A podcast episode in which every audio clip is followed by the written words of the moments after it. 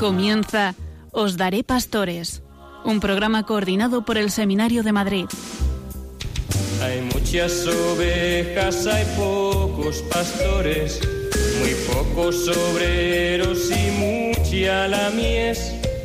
Mucho hombre hambriento que busca comida, pueblo sediento sin poder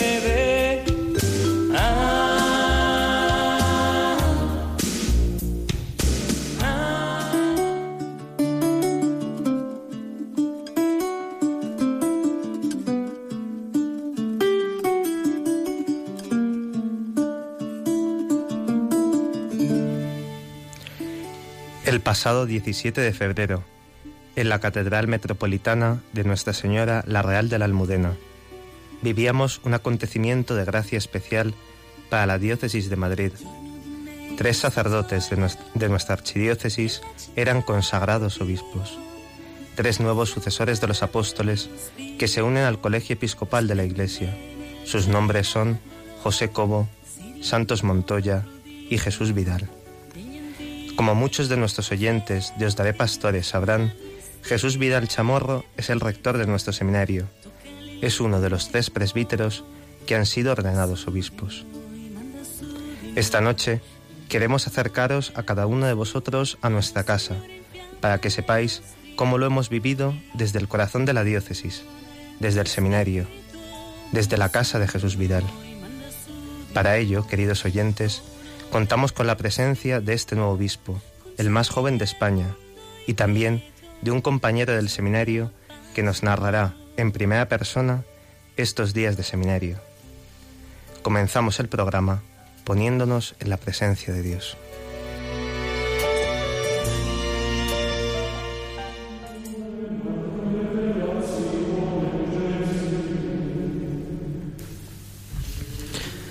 Después de comer, dice Jesús a Simón Pedro, Simón, hijo de Juan, ¿me amas más que estos? Él le contestó, Sí, Señor, tú sabes que te quiero. Jesús le dice, Apacienta mis corderos. Por segunda vez le pregunta, Simón, hijo de Juan, ¿me amas? Él le contesta, Sí, Señor, tú sabes que te quiero.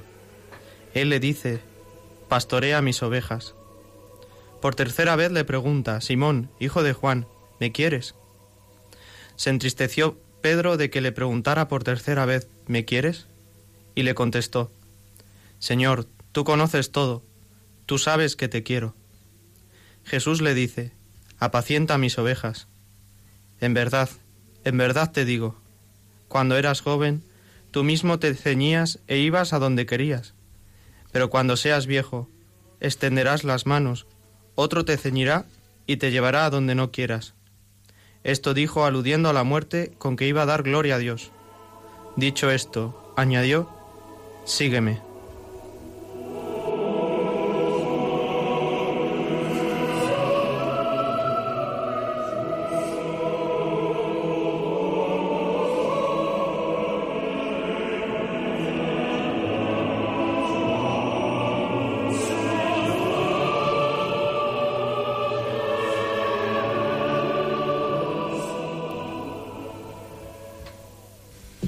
Pues muy buenas noches, queridos oyentes de Radio María. Bienvenidos un jueves más al programa Os Daré Pastores, llevado por el Seminario Conciliar de Madrid. Hoy estamos pues en un programa muy especial para nosotros, para nuestro seminario, muy entrañable para nosotros, un programa en familia que vamos a disfrutar mucho.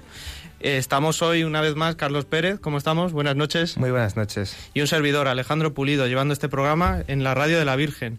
Como os hemos dicho, el programa va a ser muy especial. Tenemos mucha ilusión por hacerlo y por compartir con todos vosotros esta gran gracia que estamos viviendo en el Seminario de Madrid de poder vivir ¿no? la ordenación de nuestro rector pues como obispo auxiliar junto con Santos y con José Cobo de la Archidiócesis de Madrid. Buenas noches, Jesús, muchas gracias por venir. Hola, buenas noches.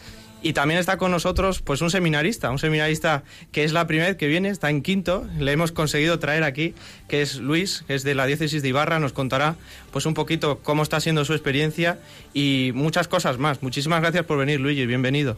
Gracias a ti. Antes de que volviese a su país había que traerle, ¿no? No le podíamos no, no podíamos dejar esta ocasión, no podíamos dejar pasar esta ocasión. Pues si os parece vamos a presentar a todos nuestros oyentes a Jesús Vidal para que sepan algo sobre su biografía. Jesús nació en Madrid en mayo de 1974, es el mayor de tres hermanos y estudió en el Colegio de los Menesianos de Madrid. Es licenciado en Ciencias Económicas y Empresariales por la Universidad Complutense. Recibió la iniciación cristiana en el colegio y en la parroquia, por entonces del Santísimo Cristo del Amor.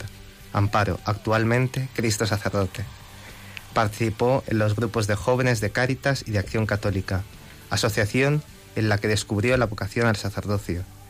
En septiembre de 1997 ingresó en el Seminario Conciliar de la Inmaculada y San Damaso, en nuestra casa. El 8 de mayo de 2004 fue ordenado sacerdote por el cardenal Antonio María Reuco Varela en la Catedral de la Almudena. En el año 2007 obtuvo la licenciatura en Teología en la especialidad de Teología Moral en San Damaso, donde estudiamos los seminaristas. En cuanto a los destinos pastorales, ¿no? pues ha estado eh, de mayo a octubre de 2004 como vicario parroquial en Nuestra Señora del Rosario de Fátima, que saludamos a todos los feligreses de esa parroquia que nos pueden estar escuchando. Además, si puedo permitirme decir una cosa, porque sé que mi madre me estará escuchando y a lo mejor mi padre también, mis padres se casaron en esa parroquia. Un, un inciso que, que, no tenía que dejar de decir, Nuestra Señora de Fátima, en la calle de Alcalá. Pero no en la época de Jesús Vidal. No, evidentemente no, evidentemente no. y luego desde octubre de 2004 hasta julio de 2015, durante pues 11 años, ¿no? Trabaja en el Consejo Diocesano de Acción Católica General de Madrid primero como viceconciliario, después como conciliario, y durante ese mismo tiempo fue también primero vicerrector y después rector del oratorio del Santo Niño del Remedio en pleno centro de Madrid. Desde septiembre de 2008 hasta noviembre de 2013 fue conciliario diocesano de Manos Unidas y desde marzo de 2010 a enero de 2014 viceconciliario nacional de dicha asociación. Desde octubre de 2013 hasta el 2015 fue delegado episcopal de Infancia y Juventud. Y desde julio del 2015 hasta ahora ha sido nuestro rector. Y desde septiembre de 2016, párroco de Santa María de la Cabeza, la parroquia que está al lado del seminario. El pasado 29 de diciembre de 2017 se hizo público su nombramiento como obispo auxiliar de la diócesis de Madrid. Y como hemos dicho antes, pues el sábado pasado fue ordenado obispo pues después de hacer esta presentación que habéis visto pues que es tan extensa con tantos datos ¿no? de esta vida pues vamos a vamos a intentar pues profundizar no un poquito pues un poquito claro te tenemos que preguntar y seguro que los oyentes quieren saber un poquito del contexto no de un poquito de tu historia y también de cómo estás viviendo estos días. Pero para empezar te queremos hacer una pregunta no eh, hemos hemos oído que eres licenciado en económicas empresariales madrileño de pura cepa de una parroquia antiguamente llamada Cristo del Amparo, ahora Cristo Sacerdote, para los jóvenes que nos, nos están oyendo, pero para, también para todas las edades. ¿Nos podrías contar cómo fue tu juventud, cómo se desarrolló la vocación? Pues mi juventud fue muy normal, no, no creo que tuviera nada extraordinario, como habéis dicho, estudiando primero en el colegio, después en la universidad, pues con mis amigos del barrio, de allí de la zona de Arturo Soria, y pues participando en la parroquia sobre todo a partir de la catequesis de confirmación donde la experiencia de Jesucristo fue creciendo y yo creo que tal vez con 15 y 16 años aparecieron esos primeros rasgos de la vocación. Pero bueno, yo lo fui retrasando porque no acababa de tener claro qué significaban aquellos deseos de cuando yo veía al sacerdote en la misa decir, no podría ser yo como él. Pero bueno, rápidamente lo quitaba de en medio. Y después pues fui creciendo en la fe, sobre todo también, como habéis dicho antes en el resumen, en el contacto con los jóvenes de Acción Católica. Y ahí fue cuando ya, estando más o menos en la mitad de los estudios de la carrera, pues en unos, en unos cursos de verano que organizaba la Acción Católica, podríamos decir que como Pablo caí del caballo y pues vi con claridad que el Señor me llamaba por este camino. Luego terminé la carrera y ya entré en el seminario. En tu, parroquia, ¿no? En, en el origen, estaba, la del Cristo del Amparo estaba, si no recuerdo mal, en, en el convento de las hermanas carmelitas, ¿no? De General Aranaz. Así y es. en tu misma parroquia hay otro convento, ¿no? El de las Oblatas de Cristo Sacerdote. ¿Nos podrías decir un poco qué función han jugado estos dos conventos en, en tu vida? Pues una función muy importante, especialmente el convento de San José y Santa Ana, como decías, en la calle General Arnaz, donde estaba situada la parroquia y pues donde yo he ido desde pequeñito. Yo estoy bautizado en ese convento, que era la sede de la parroquia entonces, y, y pues yo creo que ha tenido una función doble. Por un lado, la oración de ellas, que siempre me han dicho que han rezado por mí, Y pues yo muchas veces, eh, cuando era joven, pues hacía de acólito en la celebración de la Eucaristía, servía de acólito y en el trato con ellas, sobre todo a través del torno a la hora de preparar la Eucaristía, también en algunos momentos, pues que teníamos que entrar, pues a coger la escalera para poner el monumento o que nos pedían que entráramos para ayudarla ayudarlas a alguna cosa, pues siempre eran momentos de contacto puntuales, pero muy vivos, en los que uno percibía detrás del torno, uno percibía que había una vida muy grande, ¿no? Era una parroquia que tenía un pulmón espiritual muy fuerte, porque era una parroquia donde había una comunidad que estaba continuamente entregando la vida. Y las oblatas de Cristo sacerdote, aunque propiamente no están en el territorio de la parroquia, porque ellas están en el territorio de la parroquia de la Concepción de Pueblo Nuevo, de la Concepción de Nuestra Señora de Pueblo Nuevo, sí que han tenido también un papel muy importante, porque desde muy joven, desde estos inicios de la vocación, cuando yo ya pues estaba pues dándole pues como dándole certeza a esta llamada que tenía, pues muy pronto conocí este convento y empecé a ir allí a la Eucaristía todos los días a hablar también con un sacerdote pues muy bueno, muy bueno, don Julio Navarro, que en paz descanse y que me ayudó muchísimo en aquellos primeros momentos de la vocación. Pasaron los años del seminario, pasaron eh, esa etapa en la que nosotros estamos ahora, esa etapa formativa, con, en esa época estaba don Andrés García de la Cuerda, que estuvo eh, como rector antes que tú, y luego ya la experiencia de sacerdote diocesano. ¿Nos puedes contar un poquito a los oyentes cómo ha sido tu experiencia de sacerdote diocesano de Madrid? Ha sido una experiencia muy rica. Yo he sido eh, pues muy muy feliz siendo sacerdote en la diócesis, como espero serlo ahora mm, obispo, porque he vivido primero una fraternidad muy fuerte, una fraternidad muy fuerte con, con los sacerdotes, con mis, los que fueron mis compañeros durante la época del seminario, pero también con todos los sacerdotes con los que he trabajado. Creo que eso ha sido una gran gracia, el poder haber establecido una verdadera relación de amistad y de fraternidad con todos los sacerdotes con los que he trabajado, tanto en la parroquia, en el arciprestazgo, en la acción católica, en Manos Unidas, después en la delegación ¿no? con, de juventud. Con todos ellos, pues he vivido una fraternidad muy fuerte. Y después la gracia de haber podido acompañar a seglares en muy diversas circunstancias. En la acción católica, pues desde niños, pasando por jóvenes, matrimonios, adultos, personas también más mayores, a Manos Unidas, donde acompañaba seglares que estaban especialmente sensibilizados en la atención a los más necesitados y, con una fuerza tremenda, ¿no? moviendo estos preciosos proyectos que, Manos Unidas hace por todo el mundo y después en la delegación de juventud pues también encontrándome con muchos jóvenes y ayudando fundamentalmente a los sacerdotes a llevar a Jesucristo a los jóvenes y a los jóvenes a Jesucristo. Y en esta última etapa ¿no? de tu ministerio como sacerdote, ¿no? estabas con nosotros en el seminario y nos fuimos de vacaciones de Navidad y a la vuelta de repente tenemos un obispo, un obispo en nombre de un obispo en casa. ¿no? ¿Cómo estás integrando también ¿no? pues estas misiones que, que te pone la Iglesia por delante? Pues yo creo que siempre las he ido integrando igual, que es con confianza, ¿no? De como habéis visto un poco cuando habéis narrado, ¿no? Además diciendo ahí con las fechas más o menos de los nombramientos, muchos se iban eh, encabalgando, ¿no? Es Sí. decir, eh, pues un- estaba en un nombramiento, me nombraban para otro, me pedían otro servicio, ¿no? Y iban muchas veces sumándose y colocándose, ¿no? Al final, en todos ellos, y ahora igual, pues mi vida ha sido decir sí. Recuerdo con mucha claridad que el que era entonces eh, el párroco de, de Cristo del Amparo, don José Paz, también otro sacerdote que ya falleció, me dijo el primer día que le dije que había dicho que sí al Señor, me dijo, pues ahora tendrás que decir que sí al Señor cada día. Sí. y ha sido un encadenar estos síes, ¿no? De tal manera que esto ha sido un sí más, ¿no? Con una gran sorpresa, ¿no? Porque es pues un sí a una llamada que, que me configura con, con Cristo de una forma nueva en el ministerio episcopal, en algo que ahora pues tengo que aprender, ¿no? Y me abro a un nuevo misterio, un nuevo camino, pero en el fondo con una gran continuidad. Yo puedo ver toda la línea de mi historia y en esta pues no, no puedo nunca arrepentirme de haber dicho sí al Señor. Y en concreto, ¿qué te está aportando la responsabilidad de formar a los futuros presbíteros del pueblo de Dios?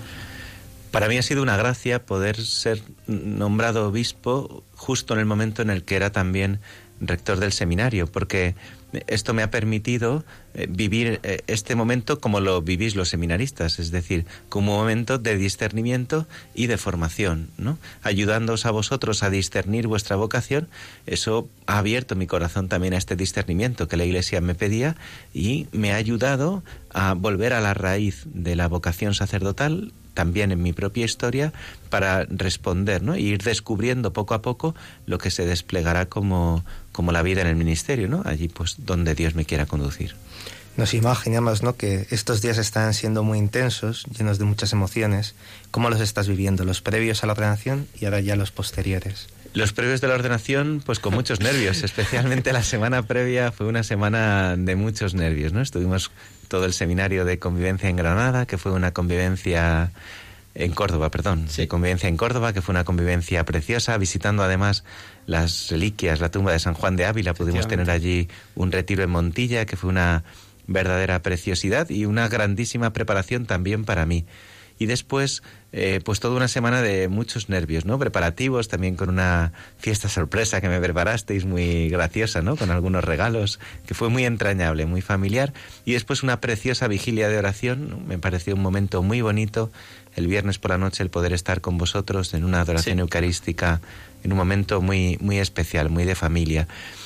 Y después, esta semana, pues desarrollando los primeros pasos de este ministerio, ¿no? También acompañado de vosotros, el poder celebrar la Eucaristía como obispo en el seminario estos días, eh, pues me ha ayudado mucho, ¿no? A, a ver también cómo me, me mirabais, ¿no? Ver cómo vosotros me miráis me ayuda también a descubrir la obra que Dios ha querido hacer en mí, ¿no? Y que ahora, como digo, pues estoy empezando, ¿no? Son los primeros pasitos y que se irá desplegando, ¿no? Y que iremos descubriendo juntos. ¿Y tu familia y amigos cómo, cómo han vivido, ¿no? Pues tu ordenación, esta llamada también a ser obispo.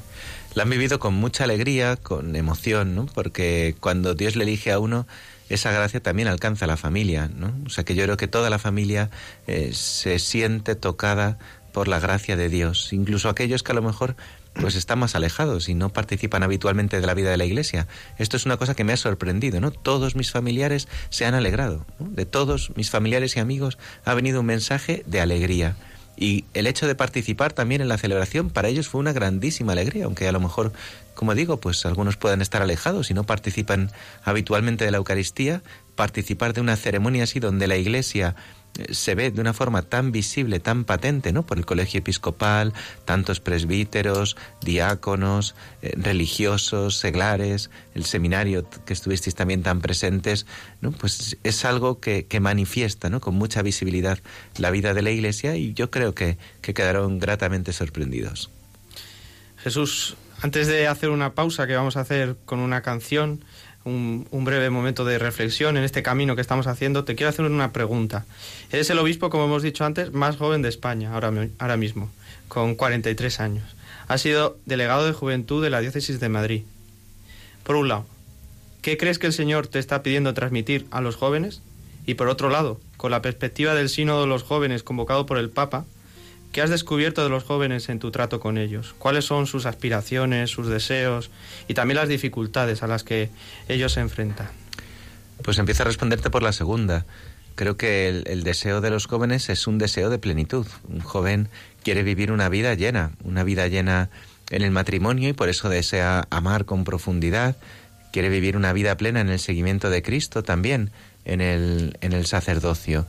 Quiere verdaderamente pues eh, como mm, eh, tomar, ¿no? Como apurar verdaderamente la vida Y para esto nosotros pues tenemos eh, una respuesta, ¿no? Que es Jesucristo que ha mirado siempre a los jóvenes. Y les mira con un especial cariño, ¿no? Todos tenemos en la mente aquella imagen del joven rico, ¿no? En la que Jesús mira a aquel joven y le dice, sígueme. Pues eh, lo que le diría a los jóvenes es que miren a Jesucristo, que no bajen la mirada con tristeza, sino que se atrevan a mirarle a Él y que mirándole le sigan, porque esto es lo que les dará la plenitud que ellos verdaderamente buscan. Pues vamos a escuchar una canción de los jóvenes que seguro que a mucha gente le va a traer muchos recuerdos. Es una canción de la JMJ, Emanuel. Pues con estas ideas vamos a hacer este momento también de, de reflexión.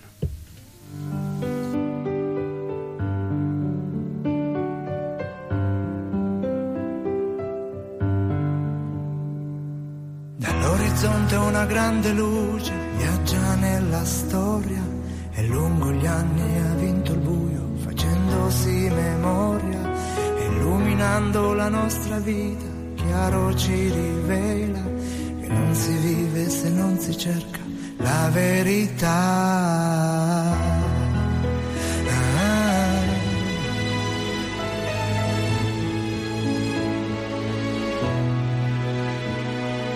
Mille strade arriviamo a Roma, sui passi della fede, sentiamo l'eco della parola che risuona ancora da queste mura, da questo cielo, per il mondo intero. E vivo oggi l'uomo vero, Cristo tra noi, siamo qui. Sotto la stessa luce, sotto la sua croce, cantando ad una voce.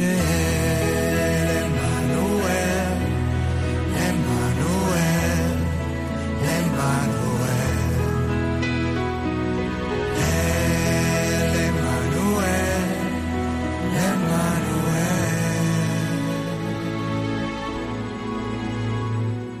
Dalla città di chi ha versato il sangue per amore ed ha cambiato il vecchio mondo, vogliamo ripartire. Seguendo Cristo insieme a Pietro rinasce in noi la fede, parola viva che ci rinnova e cresce in noi. Siamo qui sotto la stessa luce, sotto la sua croce, cantando ad una voce.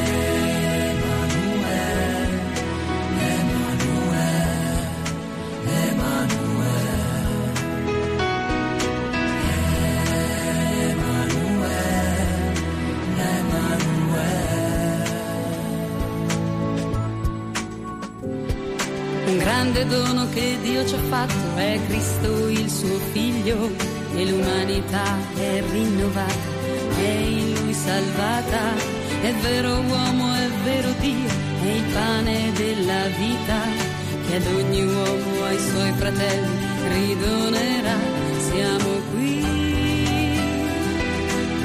sotto la stessa luce, sotto la sua. Pues queridos amigos, aquí seguimos en Radio María en el programa Os Daré Pastores, Carlos Pérez y yo, un servidor, Alejandro Pulido, estamos con nuestro rector, el obispo auxiliar Jesús Vidal y con Luis Gutiérrez, que luego os hablará. Vamos a hacerle unas preguntas muy interesantes. Pero antes de ello, vamos a hacer pues una reflexión ¿no? y un compartir lo que, lo que ha sido la ceremonia de, de ordenación episcopal, que es una ceremonia a la que no estamos tan acostumbrados, que vino mucha gente y vamos a intentar en un momento pues desentrañar un poco los signos y todas las partes de esta liturgia tan rica y tan bonita. Pues ciertamente, ¿no? Para muchos de nosotros era la primera vez que acudíamos a este acontecimiento tan especial, ¿no? Impresiona ver cómo estos nuevos obispos salen de entre los presbíteros de la diócesis, de entre aquellos sacerdotes que nosotros conocemos, con los que hemos convivido, con los que hemos visto. Y queremos acercaros, como ha dicho Alejandro, ¿no? pues a todos vosotros, a los que escuchasteis la, la, ordenación por Radio María, a los que la pudisteis ver por la tele, a aquellos que, que, no la pudisteis ver, ¿no? Pues, ¿qué es lo que sucedió en aquel momento, ¿no?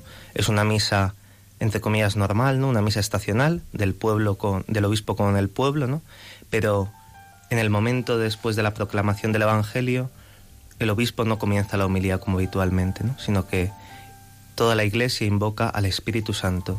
Empezaron a cantar el Beni Creator, ¿no? Y, y fue ya un primer momento que, que nos puso en tensión, ¿no? Como diciendo, aquí ahora va a pasar algo grande, va a pasar algo que nos, que nos sobrepasa a nosotros mismos, ¿no? Vamos a ver la actuación eficaz de Dios, ¿no?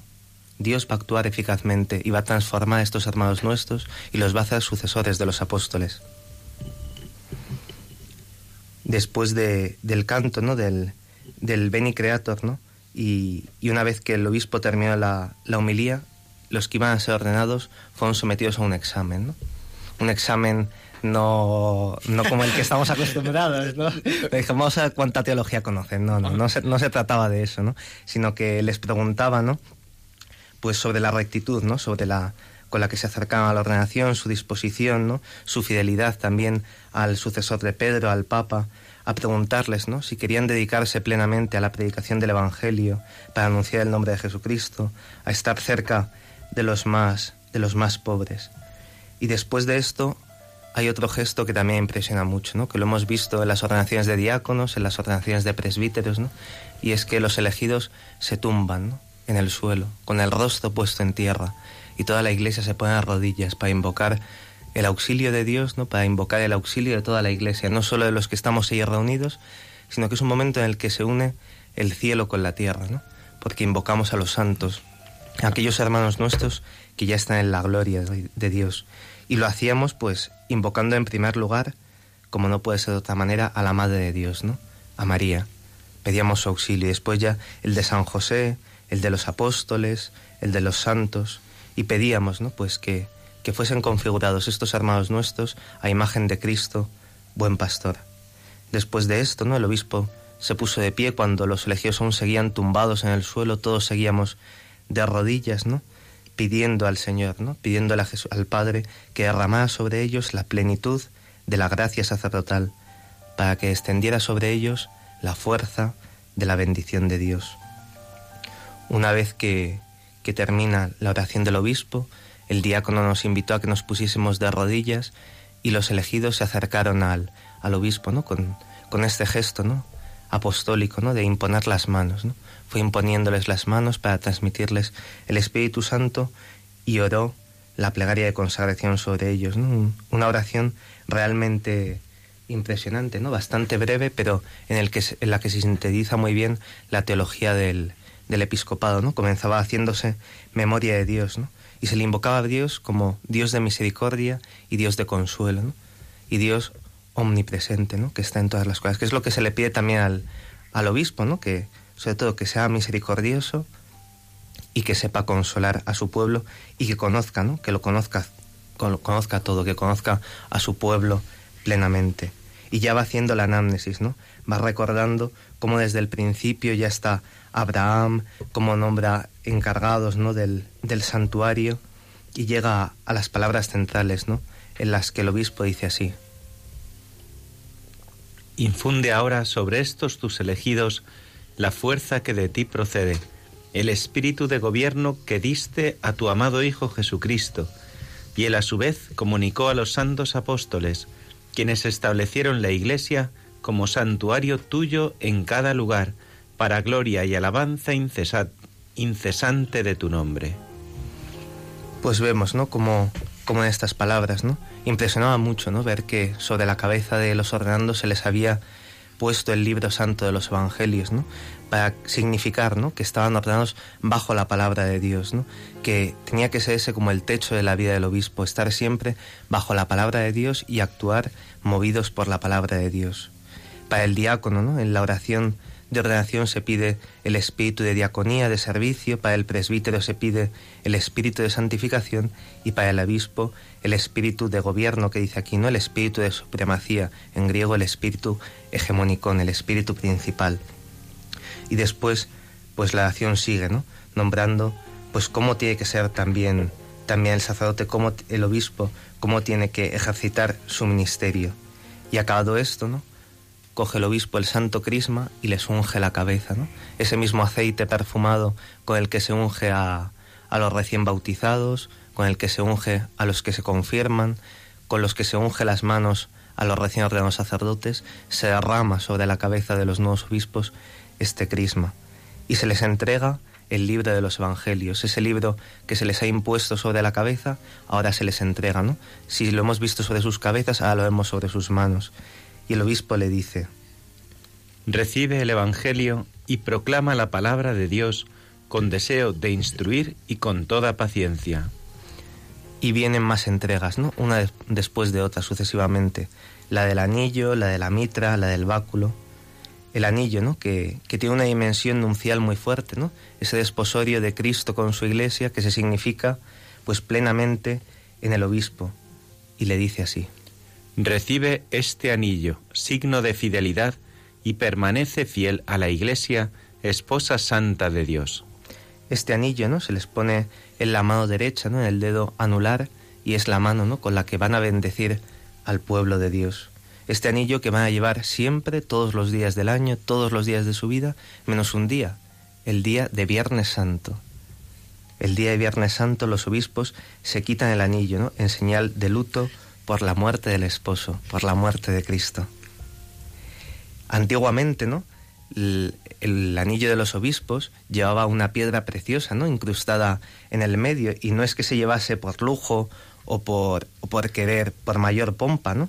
sino que cuando los fieles besaban esa piedra, querían simbolizar que besaban un pedazo de esa construcción de la iglesia cuya piedra angular es Cristo. En el anillo de nuestro obispo vemos que hay una cruz, ¿no? Que es también pues un símbolo muy bonito, ¿no? esa cruz que además había diseñado don Carlos, si no me equivoco. Así es. El otro, la otra entrega que se hace al obispo es la de la mitra, y dice así. Recibe la mitra, brille en ti el resplandor de la santidad, para que cuando aparezca el príncipe de los pastores, merezcas recibir la corona de gloria que no se marchita. Pues vemos, ¿no? Como la cabeza de los obispos no es cubierta con, ese gorro, ¿no? Con, la mitra, y se les pide que, al imponérsela brille sobre ellos la santidad, ¿no? que sean ejemplo realmente para todos, que, que ellos con su presencia nos edifiquen y además nos mire hacia la escatología, ¿no? hacia el fin de los tiempos. Y dice, ojo, que cuando venga el Supremo Pastor, que cuando venga Cristo otra vez en la majestad de su gloria, ¿no?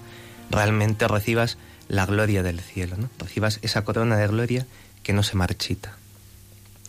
Y la última de las entregas que, que le hace el obispo es el báculo, el báculo pastoral con esta oración. Recibe el báculo, signo del ministerio pastoral, y cuida de todo el rebaño que el Espíritu Santo te ha encargado guardar como pastor de la Iglesia de Dios. En esta oración, ¿no? Es en la que se ve más la vinculación del, del nuevo obispo, ¿no? Con Cristo pastor, ¿no? Como, lleva ese callado, ¿no? Como escuchamos en el Salmo 22, el Señor es mi pastor, nada me falta, ¿no? preparas una mesa ante mí, enfrente de mis enemigos, como el pastor guía sus ovejas, ¿no? Con el callado, ¿no? Esa vara que en la parte de arriba está curvada, ¿no? Y que muchas veces en los báculos antiguos, ¿no? Aparecía una serpiente, ¿no? Diciendo el obispo ha vencido al pecado, ¿no? Pero también con esa imagen que vamos a ver en los evangelios, ¿no? El evangelio de uno de los domingos de Cuaresma, ¿no? De Cristo como serpiente, ¿no? Que al mirarle, al mirar a Cristo, todos somos sanados. Pues después de haber escuchado todos estos signos y haber hecho este recorrido en lo que fue la ceremonia de ordenación episcopal, vamos a hacer otra pausa, vamos a hacer otro momento de, profundización. Hoy es la fiesta de la Cátedra de San Pedro.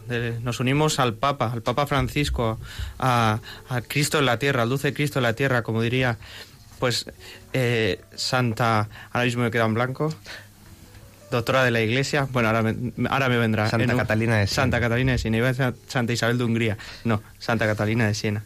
Pues, pues nos unimos mucho, ¿no? Al Santo Padre.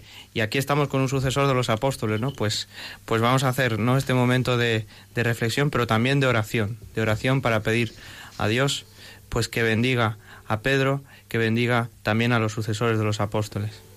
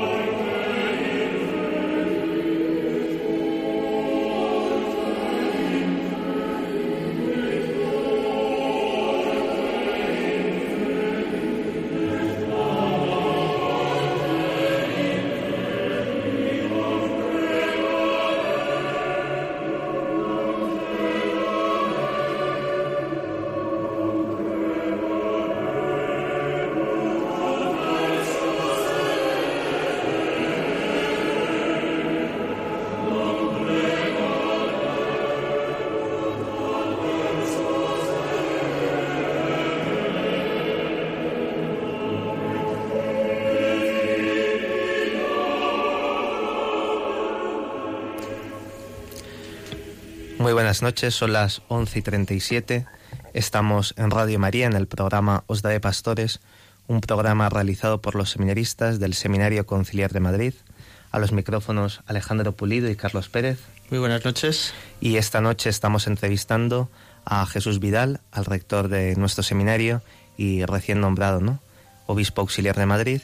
Y contamos también con la presencia de, de Luigi, ¿no? Un seminarista de quinto de nuestra comunidad que antes de volver a su tierra a fin de curso, ¿no? Pues le hemos traído aquí a Radio María para que le conozcan nuestros oyentes. Se nos ha resistido y ha estado el programa, todo el programa bastante oculto. Es un chico muy discreto, pero, pero vamos a, vamos a entrar un poquito, ¿no? Vamos a preguntarte porque, bueno, pues creemos que tienes una experiencia que compartir con todos nosotros, también con, pues con tu tierra, ¿no? Vienes de Ecuador y te quiero, te quiero hacer una primera pregunta, Luis. ¿Podrías compartir con los oyentes de Radio María tu vocación, un poquito? ¿Cómo te llamó el Señor? Buenas noches, eh, muchas gracias por invitarme. Pues eh, mi, vocación empieza más o menos a los 17 años, cuando un grupo de amigos eh, empezamos a, ir a la iglesia a, a colitar, a hacer monaguillos, invitados por un sacerdote amigo que teníamos. La verdad es de que había hecho la primera comunión, no había vuelto a la, a la iglesia, no, no era, no, no me consideraba ateo ni nada, pero, pero sí, me había alejado, me había alejado por la, por la inercia de la vida, no, no había vuelto. Y con este sacerdote amigo, pues volvimos y, y a través de esa compañía, de ese testimonio, de, de, la amistad con este sacerdote y con la amistad de, de los otros chicos, empezó un poco a, a a calar en mí algo, ¿no? En mi corazón empezó a, a ver una necesidad. Poco a poco, casi sin darme cuenta, empecé a ir a misa diaria, ¿no? De pasar de, de la misa dominical, empezar a ir a misa diaria. Eh, y cuando me di cuenta ya no podía salir, ya no podía salir. Entonces eh, fue como un eh, darme cuenta poco a poco que, que el Señor me decía, oye, después de tanto tiempo de, estar alejado, ahora quiero que estés más cerca, cada vez más cerca. Eh, fue cuando, pues, eh, hablando con este sacerdote, amigo mío, eh, le pedí tener una experiencia misionera. A los pocos meses de, empezar a colitar, em, pedí a este sacerdote que, que me ayude en esto, ¿no? luego con, el, con la distancia del tiempo veo como como esto fue obra del Señor, ¿no? Al principio. Totalmente. Pues eh, el envío fue a, una, a un pueblito en, en, la Amazonía ecuatoriana, a unas ocho horas de, de, casa y pues a un lugar donde yo nunca había estado, con gente que nunca había conocido y allí estuve unos meses, ¿no?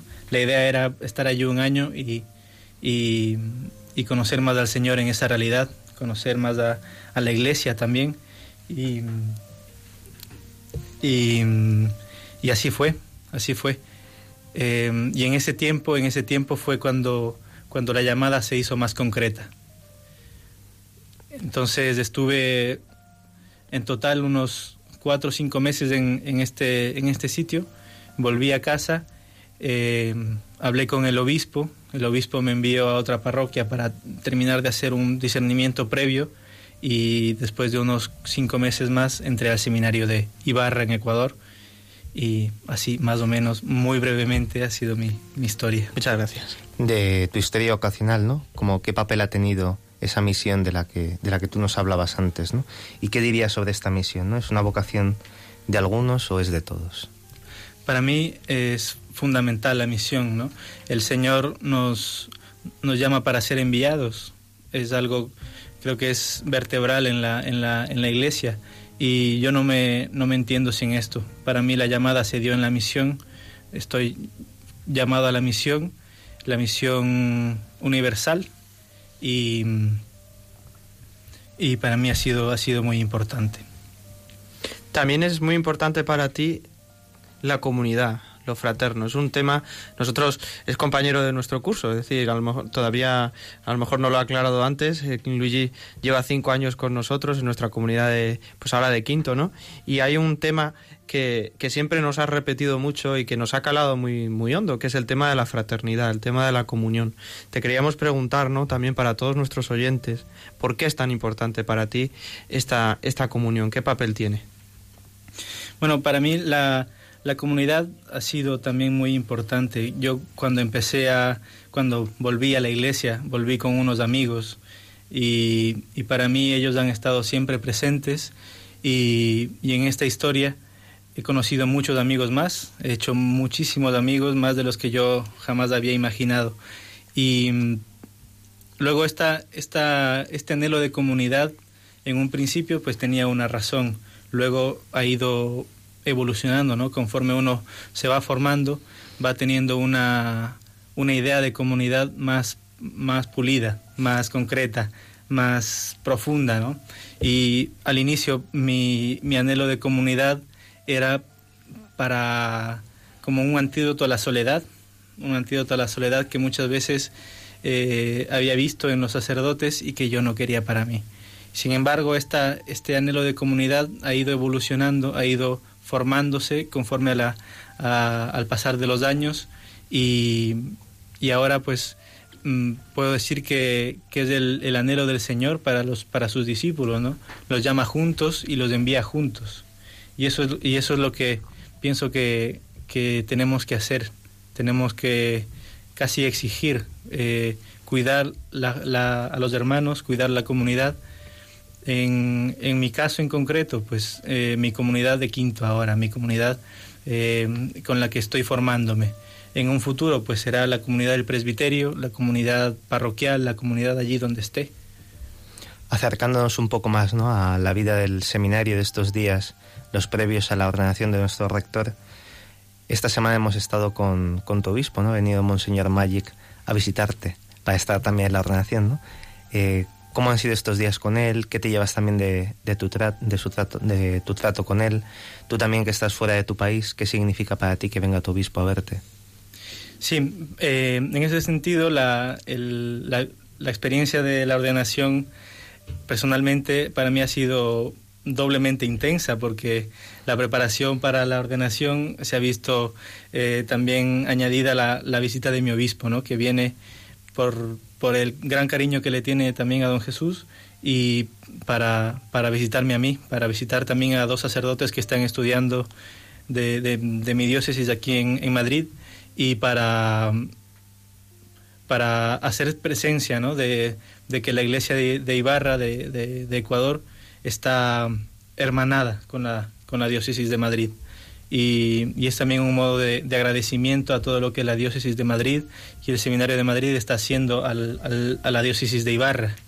En ese sentido, pues han sido tres días que, que han sido enriquecedores al 100% por los diálogos que he tenido con él, por sus consejos, por, por porque me cuenta cómo, cómo está la situación allí, porque me prepara para para mi próxima para mi próximo regreso. Y por último, eh, una última pregunta antes de hacer otro momento de reflexión. Eh, desde tu perspectiva, ¿cómo se está viviendo estos días de, la ordenación de Jesús eh, en el seminario? Tú como seminarista, en la fraternidad del seminario, ¿qué está suponiendo todo esto en la gran familia del seminario? Bueno, desde, el, desde que se supo, yo creo que ha sido una alegría que casi desbordante, ¿no? Yo cuando, cuando vi la noticia, lo primero que hice fue compartirla a, a todo el mundo. Así es. Y, y, yo creo que todos los seminaristas lo hicimos igual. Eh, en, los, en las semanas previas no hemos parado de rezar por él eh, en todo momento y, y también preparando, preparando el corazón, preparándonos eh, para este acontecimiento que yo creo que es como un signo, un signo que, que, nos, que nos dice que estamos en buenas manos, ¿no? Como un signo de la iglesia que nos dice, mira, esto es, es algo bueno, es algo positivo. Y, y, también en estos días, pues con la grandísima novedad de tener al, a, a nuestro rector como obispo, o a nuestro obispo como rector. Eh, es para nosotros una novedad y, y, es una alegría inmensa. Así es. Pues antes de la pausa supongo que querrás saludar ¿no? a todos los jóvenes de San Germán que quizá nos estén escuchando.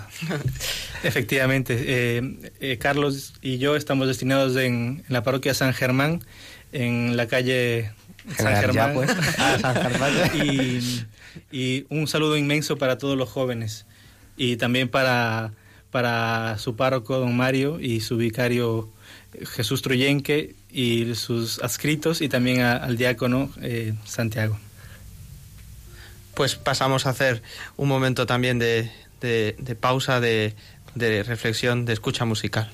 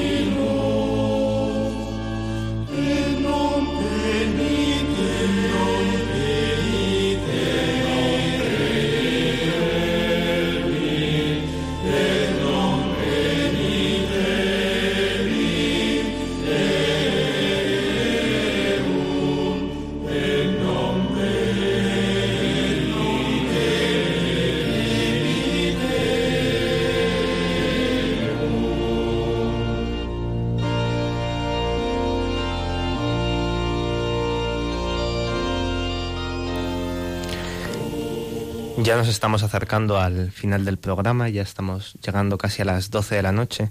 Estamos aquí en Osda de Pastores con Jesús Vidal, nuestro rector del Seminario de Madrid, recién creado, nombrado obispo auxiliar, y con, y con Luigi, ¿no? Pues ahora queríamos volver otra vez a hablar con, con Jesús Vidal y queríamos hacerle una pregunta, ¿no? Desde tu experiencia como rector, ¿no? Sintiendo con la Iglesia y en los tiempos que nos tocan vivir, ¿Cómo tienen que ser los sacerdotes de hoy? ¿Qué retos tienen? Los sacerdotes de hoy tienen que ser santos, tienen que ser santos, no hay más historia, ¿no? Como los de cualquier época. Y, y bueno, pues tal vez eh, hoy pues hay un rasgo concreto, ¿no? En, en este lugar con, concreto es España, ¿no? Y Madrid, donde nosotros vivimos, que es que tiene que ser pues un sacerdote muy enamorado de Jesucristo y muy dispuesto a dialogar con el hombre en la circunstancia en la que se espera. ¿no? Vivimos en una época en la que ya hemos pasado la cristiandad ¿no? y a nuestras parroquias se acercan muchas personas, eh, bueno, pues buscando a veces no saben muy bien qué, ¿no? que nosotros estemos dispuestos a escuchar, ¿no? a escuchar y a dar testimonio de una vida comunitaria, de una vida alegre, es importante. ¿no? Yo resumiría hoy el sacerdote tiene que ser un hombre de comunión y un hombre de discernimiento. Tu lema de episcopal es sitio en latín, ¿no? Tengo sed. ¿Por qué este lema, no? ¿Cómo configura tu vivencia y tu proyección en el recién estrenado ministerio episcopal? Es un lema que apunta a la sed de Cristo en la cruz, ¿no? Son las palabras que Cristo recoge el Evangelio de San Juan, dice, ¿no? Al final de, expresar que todo está cumplido y entregar el Espíritu, con estas palabras Jesús no habla solo de la sed física, sino que habla de la sed de almas que Él tiene, ¿no? De la sed de, cada uno de nosotros de ser amado. La sed de ser amado que entronca con el misterio también de la sed que el hombre tiene de Dios, ¿no? El Jesucristo ha querido participar, ¿no? De esa sed eh, absorbido, ¿no? Por el pecado de los hombres y él en el fondo dice que quiere tenernos con él, ¿no? Que quiere que vivamos cerca de él. Para mí este lema significa que yo quiero escuchar esa sed y que esa sed sea para mí una palabra de vida, que me impulse a salir a anunciar el Evangelio a los hombres y a consolar ¿no? a la Iglesia. Pues estamos en la radio de la Virgen, la radio de nuestra Madre. No queremos que acabe el programa sin hacerte una pregunta, quizá personal, pero creo que puede ser muy bonita compartirla. Es cuál es el papel de la Virgen María en tu ministerio y en este momento de esta ordenación episcopal. Es un papel fundamental, ¿no? Ella es para mí madre y es para mí maestra, maestra que me enseña a creer, que me enseña a coger el don del Espíritu. En el escudo episcopal he querido marcar la presencia de María con las letras A y M, ¿no? Ave María, porque me parece, ¿no? El escudo marca María al pie de la cruz, pero con esta, este anagrama del Ave María quiero expresar que este fiat que María dice en la Anunciación llega a su cumplimiento al pie de la cruz, donde ella realiza su colaboración con el misterio salvador de, de Jesucristo, ¿no? de Dios en él, y así la humanidad se une a Dios. Pues de la misma forma yo quiero que ella me enseñe a que, a que yo también cada día pueda decir fiat, pueda decir hágase en mi vida. Pues queremos preguntarle también a Luigi, ¿no? Que ya queda poco para que vuelvas a Ibarra, ¿no? A pesar de que, bueno, pues están ahí aún los exámenes, las tesis, la tesina y demás, ¿no? Pero ya va quedando cada vez menos, ¿no? ¿Qué te llevas de estos cinco años vividos en España? Todo. lo llevo todo. Eh, la formación, las amistades, eh, el encuentro con el Señor que aquí ha sido eh, quien me ha enseñado, quien me ha enseñado a ser agradecido, a ser mm, discípulo, a saber escuchar y, y, eso es lo que me llevo. Es como el, el salmo ¿Cómo pagaré al Señor todo el bien que me ha hecho? Es, es lo que puedo decir.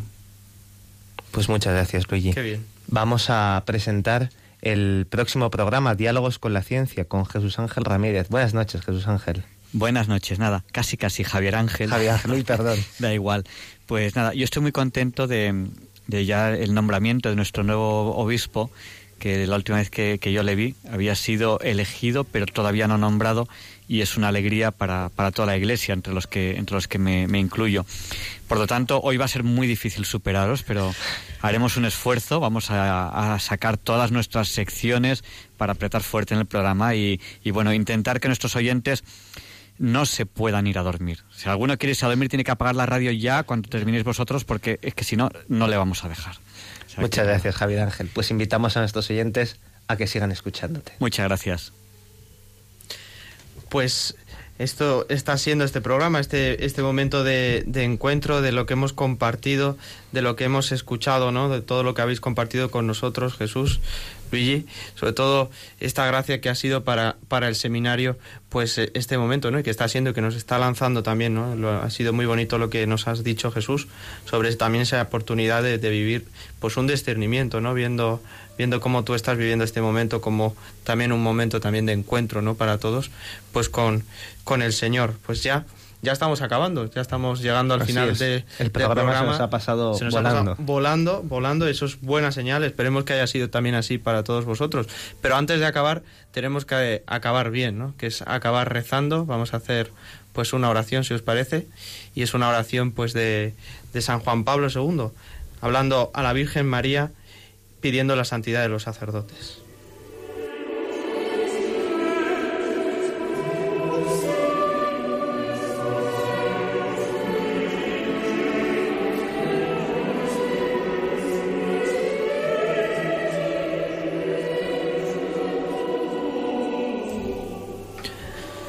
María, Madre de la Iglesia, que con los discípulos en el cenáculo implorabas el Espíritu para el nuevo pueblo y sus pastores.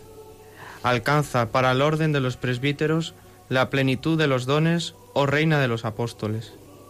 Madre de Jesucristo, que estuviste con él al comienzo de su vida y de su misión.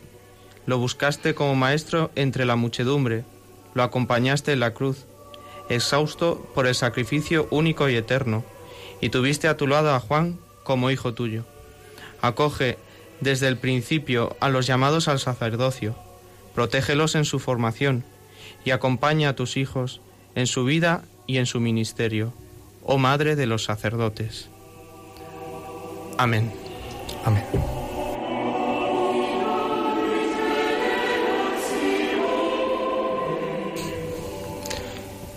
Bueno, pues el programa se ha pasado volando, como decíamos antes, y, llega ya a su fin, ¿no? Es el momento de despedirnos de nuestros oyentes. Damos las gracias a Jesús Vidal, el nuevo obispo, uno de los tres nuevos obispos auxiliares de Madrid, por su presencia, ¿no?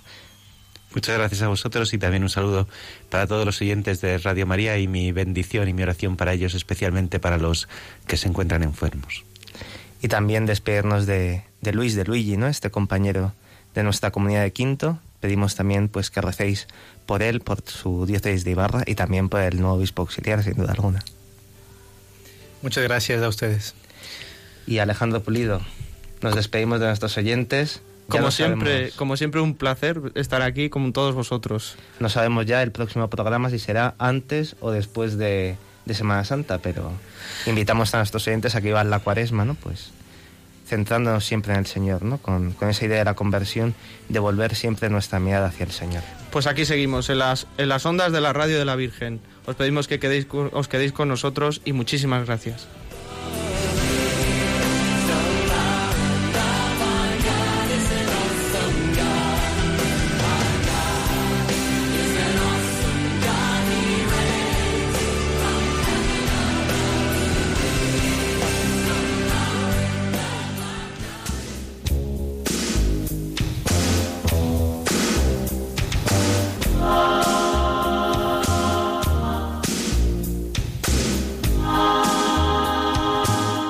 Concluye Os Daré Pastores, un programa coordinado por el Seminario de Madrid.